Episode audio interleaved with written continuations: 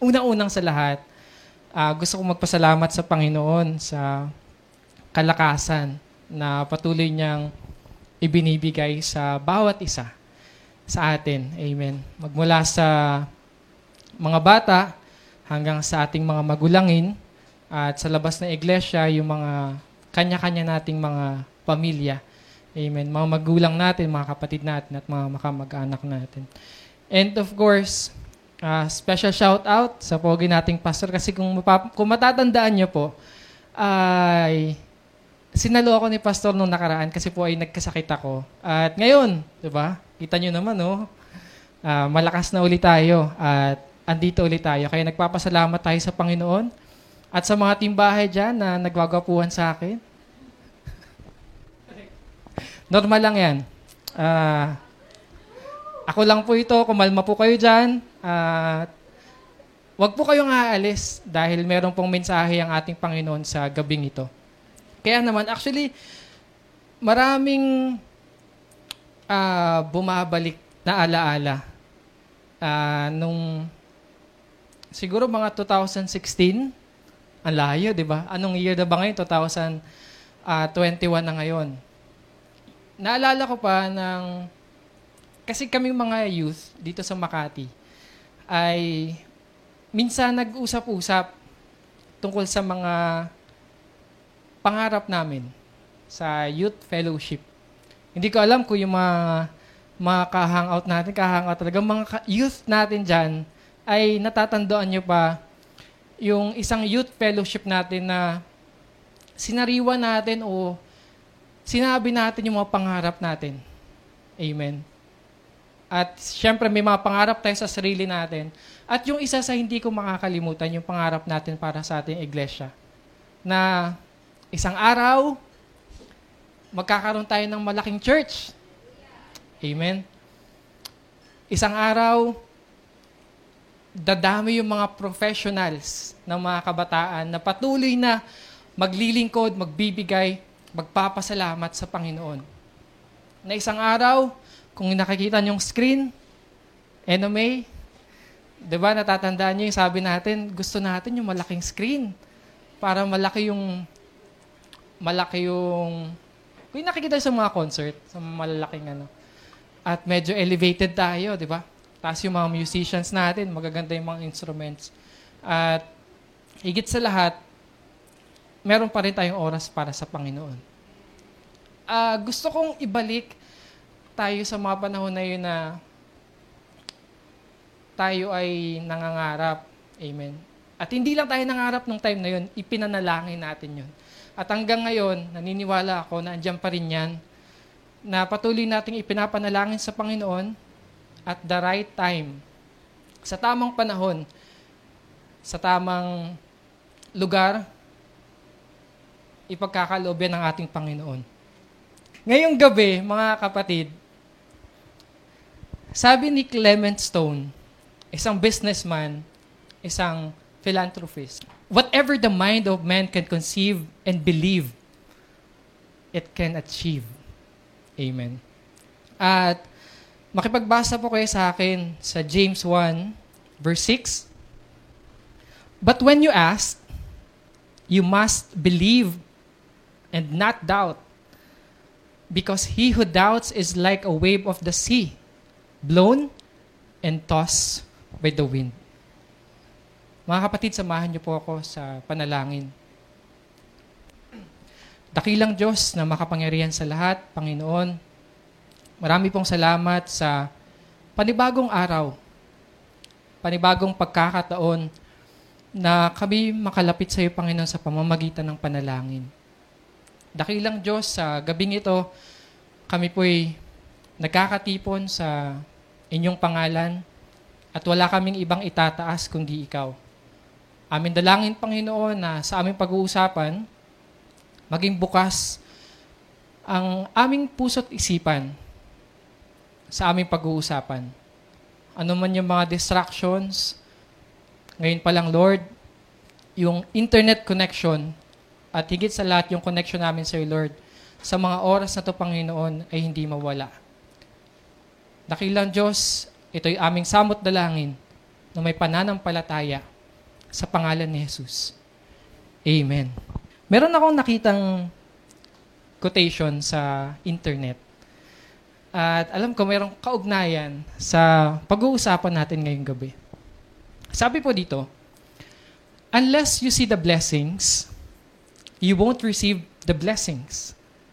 Unless you see the blessings in your mind, you won't be able to hold the blessings in your hand. Tingnan po natin kung or masasabi mo kaya na, o nga no, kailangan isipin ko muna. Kailangan nasa isip mo. Di ba sabi kasi kanina ni Clement Stone, whatever the mind of man can conceive and believe, it can achieve. Amen. Mga kapatid, marahil familiar na kayo sa pag-uusapan natin ngayong gabi sa 1 Kings uh, 18 verse 1 to 2, pero yung focus po natin is 1 Kings 18 verses uh, 41 to, to 46. Naibahagi ko na to ng, ng minsan sa ating evangel media. Oh, wag kang aalis kasi wag ka nang mag-search pa sa, sa Crosspoint page kasi i-refresh natin yan at mas pag-uusapan natin. Kasi yung evangel media would only take for 5 minutes maximum. Amen. Medyo matagal na nga yun eh. 3 minutes. Pero ngayon, di ba, andito tayo para mas pag-usapan natin ng uh, maayos. Huwag mo i-search kasi last year pa yun. Marami na tayong nabahagi araw-araw daily sa page natin. Sige po, basahin natin. Basahin muna natin sa 1 Kings 18, verse, verses 1 and 2. After a long time, in the third year, the word of the Lord came to Elijah Go and present yourself to Ahab, and I will send rain on the land. So in verse 2, ang ginawa ni Elijah, so Elijah went to present himself to Ahab. Jump tayo mga, kaha- mga kapatid. Munti ka na ako magka-hangout. Nung Saturday yon Mga kapatid. In 1 King, verse 18 uh, 41. And Elijah said to Ahab, Go, eat and drink, for there is the sound of heavy rain. In verse 42, So Ahab went off to eat and drink. Pero ang ginawa ni Elijah, but Elijah climbed to the top of the Carmel, bent down to the ground, and put his face between his knees. Sa pagpapatuloy, Go and look toward the sea, he told his servant. And he went up and looked. There is nothing there, he said. Sabi ng servant. Seven times, take note nyo po mga kapatid, seven times, Elijah said, Go back. Diba?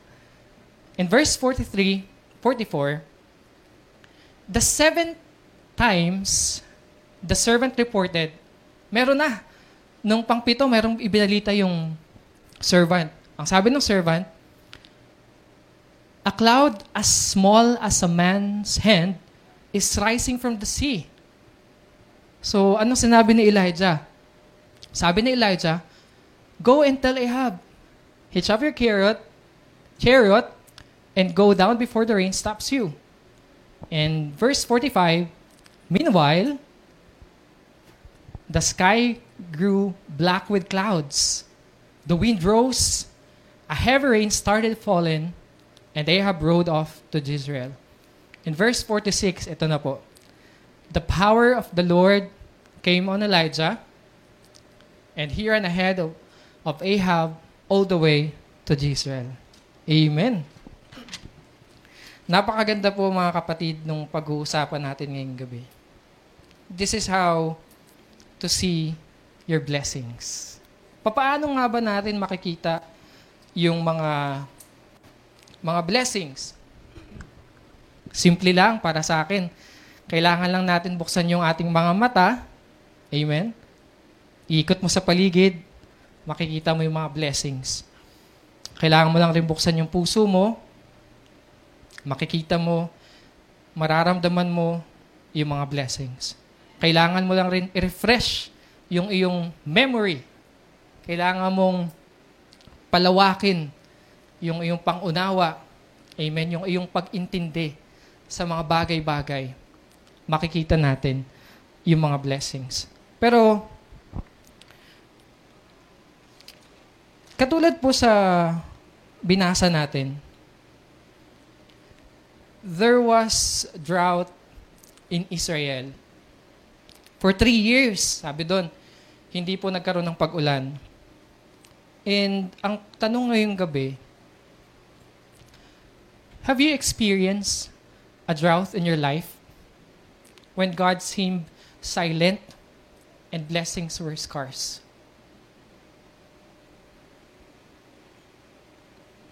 Hindi na ako magtatanong pa, magtatawag kung sino ba'y naka, naka experience na to. Marahil ako, ikaw, naranasan natin to. Dumating sa punto ng buhay natin na, katulad dun sa kwento, uh, sa binasa natin, parang pag tumitingin ka sa ulap, wala kang nakikita. Amen. Wala kang nakikitang pag-asa dun sa mga problema natin. Siguro kung nagkasakit ka, amen, nagkasakit tayo, feeling natin, hindi na tayo gagaling. Hindi na tayo makakalaya dun sa nabaon na tayo sa utang dahil ang mahal po magkasakit. Hindi po ba? Siguro sa mga magulang, pag yung mga anak natin, nakikita natin na ang mga nakakasama, yung mga hindi natin gusto na dapat yun yung nakakasama nila. So, ibig sabihin po, uh, nakikita ng mga magulang natin na hindi nakaka, nakakatulong o nakaka-influensya ng maganda sa kanilang mga anak yung mga nagiging kaibigan nila.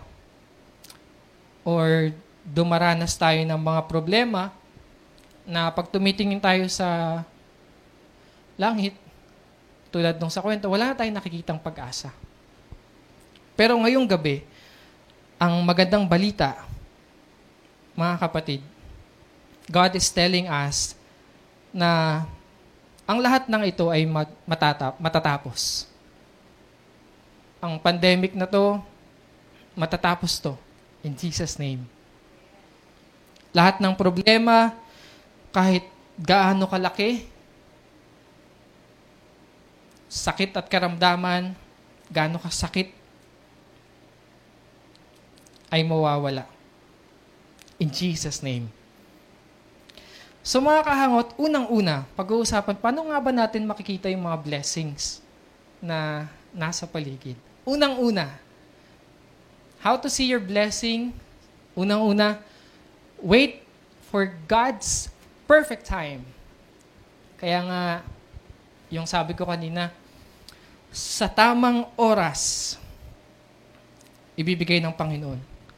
Balik po tayo sa binasa natin. Uh, in 1 Kings 18 verse 41, And Elijah said to Ahab, Go eat and drink, for there is a sound of heavering, of a heavering. Amen. Kung babasahin po natin yan, maaring magtatanong ka, meron ba talagang ulan?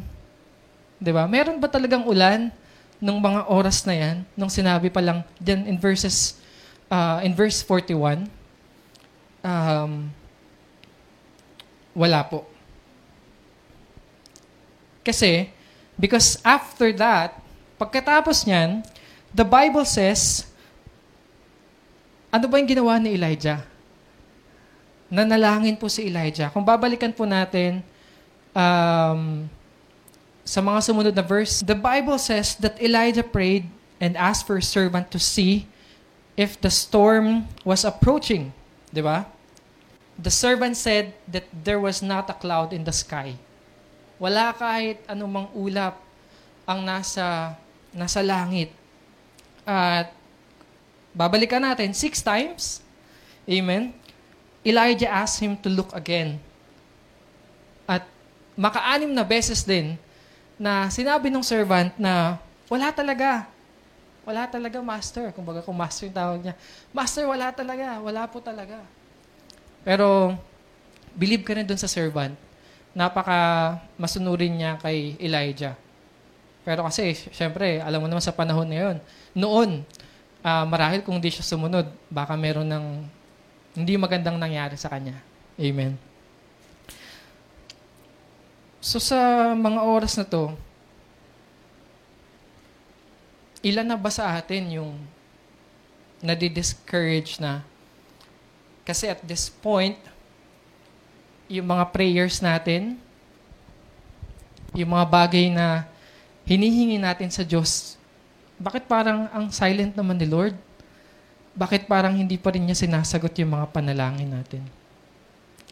Una-una po, how to see blessing, wait for God's perfect time. Pero kung ma marirealize mo, no, hindi lang pala yung kawalan ng pananampalataya yung problema natin. Sometimes, yung problema din natin, we lacked of patience. Kasi, madalas gusto natin, pag pinanalangin natin, sasagot agad si Lord. Kung gusto natin, uh, gusto natin, yun agad yung mangyari, di ba? Pero iba si Lord. Iba, ibang iba si Lord. And uh, to wait for God's perfect time, ito po. Some of our biggest blessings will come only through time. So ang kailangan lang natin gawin, we should have faith and be patient and our blessings will come. Special shout out sa mga graduate na. Alam niyo po, kaming lahat ay, actually ako personally, nung nakikita ko yung mga pictures, nalaman ko, graduate na si, si Joy. Nung unang-una pa lang, wala pa si Joy. Uh, si Luisa pa. I have this conversation with Luisa before. Sabi ko, Kring, Luisa, hindi mo mamalayan, gagraduate ka na. Tuloy mo lang, sabi ko sa kanya. And then, praise God, graduate na po si Luisa. Matagal lang graduate si Luisa, pero nire- ni, na-refresh lang sa aking memory. And then, graduate na sila Ena. Last, ano pa rin yun? Tagal, ano last year. Pero this year, kita nyo naman yung pagpapala sa ating mga mga youth, sa ating mga kapatiran. Kay Joy, di ba? kahit nandiyan na si Jade, na pagpatuloy niya yung pag-aaral niya, nakapagtapos siya, and sobra akong masaya para sa kanya. Kay Zeke, na kahit na nagtatrabaho siya, nag-aaral siya, sobra akong masaya nung nakita ko yung picture niya. Zeke, ang pogi mo dun, ha? um, nag, nag, may sinend sa akin si Zeke, eh. Um, nagpamerienda siya kaya yung mga nababanggit ko lang po dito, yun lang po yung mga nag, nakapagbigay. Ayan. Kay Rogin. Oh. Si Rogin, sobra akong nag, nabibless na pinagpapatuloy niya. Nag-aaral po siya ngayon. At sa mga hindi nagbigay, kay Micaela, kay Team Tam, ayan, hindi, biro lang, kila Mark, kila Carla, at sa mga hindi ko mabanggit, mga kabataan na patuloy na nag-aaral, mag-aaral lang kayo. Isang araw, hindi nyo mamalayan ang bilis ng panahon. Graduate na kayo. Amen. Kahit na ganito yung sitwasyon natin, Amen. Jefferson, manalangin lang tayo, malalampasan mo rin yan. So kasama mo kami sa panalangin. Sa mga magulang, wag po kayong magsawa sa aming mga anak ninyo. And sabi nga dito, some of our biggest blessings will come only through time. Hindi naman nag-enroll ka ngayon, graduate ka bukas. Amen? Hindi naman graduate ka ngayon, may trabaho ka bukas. Hindi naman baby ka today, bukas, pagising mo, teenager ka na. O kaya, uh, parent ka na. So some of our biggest blessings will come only through time. Just wait for God's perfect time. Shout out din kay Nathaniel, kay Carla at kay JL. Kinasal na. 'Di ba? Amen. Hindi ko alam, alam mo yun, sobra akong saya. Alam ko kapatid talaga eh, no? Kapatid sa pananampalataya. Na nakikita mo yung mga kapatiran na pinagpapala. Alam nyo, makita lang namin kayo. Kaya meron nga tayong mga kapatiran na makita mo lang, di ba? Pinagpapala ka na. Kaya nga nung, ano, nung college ako, hindi ako uma-absent. Kasi baka may mga pumapasok para makita lang ako. wow. hindi, bi- hindi, biro lang. Hindi ako ma-absent kasi baka, di ba, may mga pumapasok na para makita ka lang, eh, hindi ka pumasok. Ikaw patuloy naging dahilan kung paano, bakit sila malungkot. Hindi biro lang. Um, hindi ko alam, siguro kasi magkakakonekta talaga tayo. Hindi ko nga alam, alam, alam niyo si Tita Risa, sila Tita Weng, pag nakikita ka lang nila, di ba, minsan, ramdam nila parang merong kakaiba sa'yo. Parang malungkot ka. Parang tatapikin ka lang nila, baka nga napaiyak ka na agad, hindi ka pa nagkikwento, di ba? Si Tita Risa madalas ganyan. Si Tita Weng sa akin. Alam nila, pag sobrang gwapo ko, di ba? pag medyo nahihirapan ako. And sa mga kabataan, kapwa ko kabataan, pag hindi po natin alam, uh, meron kasing tinatawag na na mga guide, guide talaga, no? Mga gabay. At uh, yung mga magulangin po natin dito sa iglesia, ay wag po kayong mahihiyang magtanong, especially sa mga elder. Kasi ako personally, nung nahihirapan ako sa trabaho, tinanong ko nga si Tita Weng, sabi ko, Tita Weng, normal po ba itong nararamdaman ko? Kasi syempre, kabataan ka, bago ka pala nagtatrabaho, impulsive ka eh. So pag nahihirapan tayo, parang gusto nating umayaw. And syempre, sa may mga experience na, doon tayo lalapit. Kaya Pastor, Pastor, normal po ba itong nararamdaman ko? Kasi baka nadadala lang ako ng emotion ko. Yung pinag-usapan natin last Saturday, strong, isa sa mga strongholds, yung pagiging impulsive. Amen. Kaya naman, madalas pag hindi natin nakukuha yung mga bagay na pinapanalangin natin, siguro ay nadi-discourage na tayo. Nawawala na tayo ng pag-asa. Pero hanggat nananalangin tayo, may nananalangin para sa atin.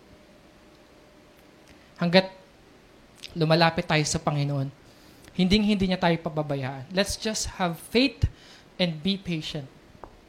And also, nabanggit ko nga kanina, some of our biggest blessings will come only through time. Di ba? Nung mga bata pa tayo, uh, isa ka sa answered prayer ng magulang mo. Di ba? Uh, nung ikinasal sila, bago ka pa dumating sa mundo, pinlano ka na nila. Isa kang malaking blessing na dumating in God's perfect time inalagaan ka ng nanay mo sa loob ng kanyang sinapupunan sa loob ng nine months. Maaring yung iba, lumabas ka before nine months. At wag ka namang sumobra doon kasi medyo delikado na yun. At, di ba? Lumalaki ka, lumalaki tayo, pinag-aral tayo ng mga magulang natin, hanggang sa dumating yung time na isa sa mga pinalangin mo, pinanalangin mo na makagraduate ka. Dahil gusto mo na ibalik naman yung favor sa mga magulang mo. Dahil yung mga magulang po natin, hindi sila pabata ng pabata, hindi ka rin naman pabata ng pabata. One of the biggest blessing, eh nung nagkatrabaho ka na, and it's about time, di ba? It's about time na gumanda ka na. Di ba? Hindi. ah, medyo nakakapagbigay ka na sa magulang mo. Nakakatulong ka na. And uh, you thank the Lord for all the blessings na pinagkakaloob niya. Kung babalikan po natin yung kwento sa Bible na pinag-uusapan natin. But on the seventh time, the servant saw a small cloud. Alam niyo po, alam niyo ba, na ang seven, ayan, is a significant number in the Bible. Oh, sa search na yan. Narinig ko lang to kay Pastor Edwin. Um, ilang araw ginawa ng Diyos ang ng ikapitong araw siya ay nagpahinga. Di ba? Sabi din sa Bible, God gave a sevenfold blessings to Israel. And seven daw is a symbol of perfection. And when it refers to time, it symbolizes God's perfect timing. Amen. Seven. So ang lesson po natin dito, do not rush. Wait for God's perfect time. Last Sunday, nabanggit ni Pastor Wences sa pangangaral niya about paghinog daw sa pilit. Amen. Natatandaan niyo po mga kapatid. Hindi masarap pag prutas. 'Di ba? Sabi nga na ang pinakamasarap daw na prutas o pinakamatamis i, yung naihinog sa kanyang puno. Amen. O yung pahinog na. Kasi minsan, di ba, yung saging nga, pag maliit pa lang yan, tapos pinahinog mo, medyo mapakla yung lasa, hindi siya ganun kasarap, hindi siya ganun katamis. Pero pag kinuha mo na siya ng magulang, yung tamang Ah, nawala. Yung tamang oras para siya ay anihin na, i-harvest. Makakasiguro ka na ang gamot, ay, hindi, makakasiguro ka na mas magiging maganda yung resulta nung prutas pag pinahinog mo na, kung magulang mo na itong nakuha. So, sa mga nag-aantay, nag-aaral, nagtatrabaho, na, na nag-aantay ma-promote, basahin po natin Isaiah 60 verse 22. Sabi ng Panginoon, When the time is right, I, the Lord, will make it happen. Amen. That's number one. How to see your blessing? Wait for God's perfect time. Number two, Ayan, number two. Mabilis lang tayo. Number two, hanggang three lang to. Number two, keep keep the faith. Amen. Balik tayo. But the cloud was incredibly tiny. Diba? Nung sinabi nung uh, servant, meron siya nakita kasing uh, siguro sabi, kasing laki ng kamao o peace. Diba? The servant may actually, nung, kasi anim na beses, di ba, sinabi, pabalik-balik yung inutusan ni Elijah, yung kanyang servant. Siguro nga, kung sa panahon natin ngayon, di ba, kung mareklamo ka, pangalawang beses pa lang, sinabi mo kay Elijah, wala po talaga eh. Balik ka ulit, sabi ng, ng ano mo, ng, ng boss mo. Pangatlong beses, wala po talaga, boss. Wala po talaga, ma'am. Pang-apat, galit ka na. Di ba? Pang, eh, pang-lima, eh, pang-anim yung sabi. Baka hindi ka na bumalik, pero believe din ako sa servant. Pang-anim. Di ba? Uh, pero yung sinabi ni Elijah, go to the king, go to King Ahab and tell him to get into his chariot and go back home before the rain stops.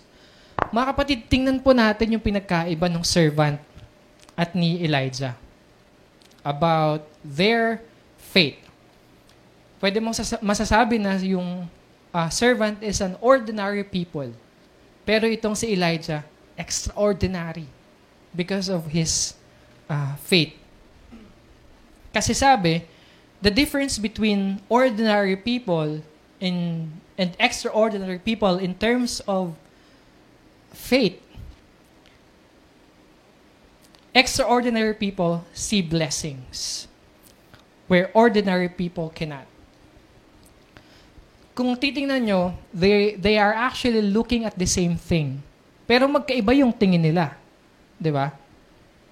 Yung isa, si Elijah, kasi kung babalikan niyo po in verse 1 and 2, balikan natin, uh, uh, in verse 1 and 2, ang sabi dito, After a long time, in the third year, the word of the Lord came to Elijah.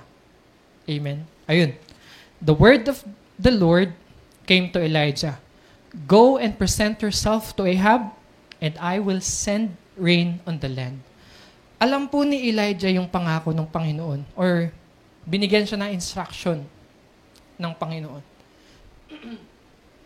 And uh, syempre, yung servant, hindi niya naman alam yon.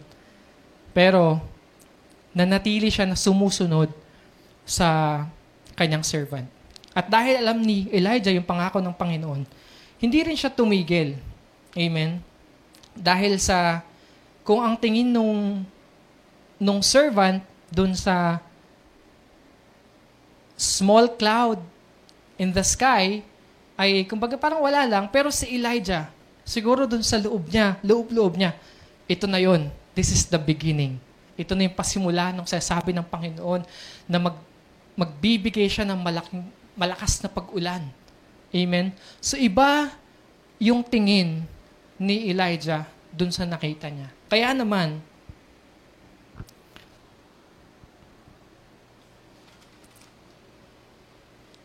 tayo, let's keep the faith. Let's be patient. In order for us to to see blessing, siguro maging ano tayo, blessing expert.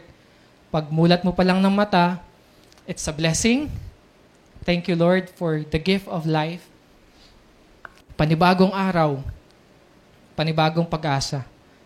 Pag labas mo, nakita mo yung mama mo, napakalaking blessing. Nagluluto ng pagkain. Amen. Pagdating, pagdakita mo kay papa mo, di ba? Hinatid ka sa trabaho. Napakalaking blessing. Ha?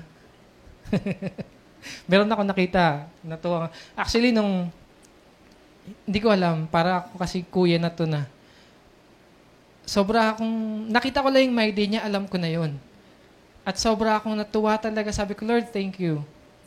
May trabaho na si Ena. Oh, pinagkala. Alam ko kasi kasama sa prayer request niya yun eh. And sinagot na ng Panginoon. At sa mga nagkaroon na rin ng trabaho, congratulations po. God bless. God be with you sa lahat ng mga ginagawa natin kasama natin yun. Huwag lang po natin siyang kakalimutan. Amen. Keep the faith. Hallelujah. Mabilis lang tayo matapos. At yung pangatlong bagay, para makita natin yung mga blessings, is do not compare. Alam niyo po ba that comparison kills joy? Yes. It kills joy. Natutunan ko to nung minsan kagigising ko lang. Uh, kinlik ko yung link. Join ako ng Tuesday devotion. At uh, shout out kay Brother Joe Marie. Amen. Sabi niya, natutunan niya so far na hindi daw dapat pala nagko-compare sa mga blessings na natatanggap ng iba sa mga blessings na natatanggap na natin. Kagigising ko lang noon ha, na that's that's striking. Amen. So, kapatid, do you compare yourself to others? Guilty naman tayo dyan. Kasi minsan dumating sa point na naki, naikukumpara natin. Pero, si- siguro, perhaps, your office mate was promoted and you did not. Uy, mas matagal naman ako sa kanya. Bakit siya yung na-promote? Siguro, yung classmate mo, may bagong cellphone, pero ikaw, may bago, may cellphone ka din. Pero dahil bunso ka, kasi madalas ganun eh. Kung ano yung napaglumahan ni ate ni kuya, yun yung sayo. Or pam, galing pa kay papa, napunta kay kuya, kay ate, napunta kay bunso. Meron ka rin namang cellphone. Pero na-compare mo yung sarili mo sa classmate mo na, ba't yung kanya tatlo yung mata sa likod? Yung sa akin, walang mata. At yung kanya, touchscreen. Pero yung akin, yung, yung may keypad pa. Nakakatawa yung mga simpleng bagay na pagkukumpara. Amen. Or, yung best friend mo, di ba? Kahit na pandemic, may love life. Pero ikaw, andiyan ka pa rin, di ba? Huwag po tayong magkukumpara. Sabi nga that it's not good to compare. Sabi, yun daw yung pinaka-worst na magagawa ng isang tao. Kasi, alam niyo po kung bakit? Kasi nga, di ba, pinag-uusapan natin how to see your blessings. Huwag tayo magkukumpara kasi hindi natin ma-appreciate yung mga blessings that are right there in front of us. Kung ikukumpara natin yung mga blessings na meron tayo kesa sa iba. Sabi ko nga, how to see your blessing, wait for God's perfect time. Amen? Just skip the faith. Do not compare. Amen? So instead of focusing on what you have, you will be focusing on what you don't have pag nagko-compare na tayo. 'Di ba kasi yun yung wala ka eh, yun yung hinahanap mo. Pero hindi mo na nakikita yung mga bagay na meron ka. Amen. Siyempre, sabi ko, comparison kills joy. Mawawala na yung joy mo. Mapapalitan niya ng strongholds na envy. Amen. Maiinggit ka na. At dyan na magsisimula yung mga problema mo. Mangungutang ka dahil gusto mo. Kailangan. Kailangan, ano, pag nakita kami, parehas sa kami ng cellphone. Kailangan, pag nakita kami, may girlfriend, may boyfriend na rin ako. Para ikikwento ko na rin sa kanya. Kailangan, pag nakita kami, may trabaho na din ako. How to see your blessings, mga kapatid? Let's just wait for God's perfect time. Pangalawa, let's keep the faith and do not compare. Kapatid, if this is your first time na makadalo sa aming gawain, at nais mong tanggapin ang ating Panginoon as your Lord and Savior, iniimbitahan po kita sa isang maikling panalangin. At ililid kita sa prayer. At kung handa ka na, maaari mo akong sundan at bigkasin sa pamamagitan ng iyong mga labi. Panginoon, marami pong salamat sa araw na ito na nakapakinig ako ng iyong salita. Marami pong salamat na aking naintindihan na hindi dapat ako nagmamadali, na dapat hinihintay ko yung tamang oras, yung oras na ibinigay mo. At Lord, sa mga oras na to, tinatanggap kita bilang Diyos, Panginoon, at tagapagligtas ng aking buhay. Isulat niyo po ang aking pangalan sa aklat ng buhay. Panginoon, ako po'y humihingi ng pagpapatawad sa lahat ng aking mga pagkakasala magmula nang ako'y bata pa hanggang sa oras na ito. Marami pong salamat sa kapatawaran at kaligtasan sa pangalan ni Jesus. Amen. At mga kapatid, bago po tayo magtapos, sama-sama po tayong manalangin.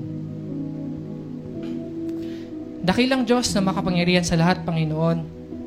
Maraming pong salamat na sa pamamagitan kwentong ito sa Biblia ay yung pinatunayan na tunay ka sa iyong mga pangako. Ang kailangan lang namin gawin, manampalataya at maghintay sa tamang oras na iyong pagkakaloob. Panginoon, dalangin namin na alisin niyo po na ikumpara namin yung aming sarili sa aming mga kapatid. Patuloy niyo pong palakasin ang aming pananampalataya na huwag kaming mahiwalay sa iyo.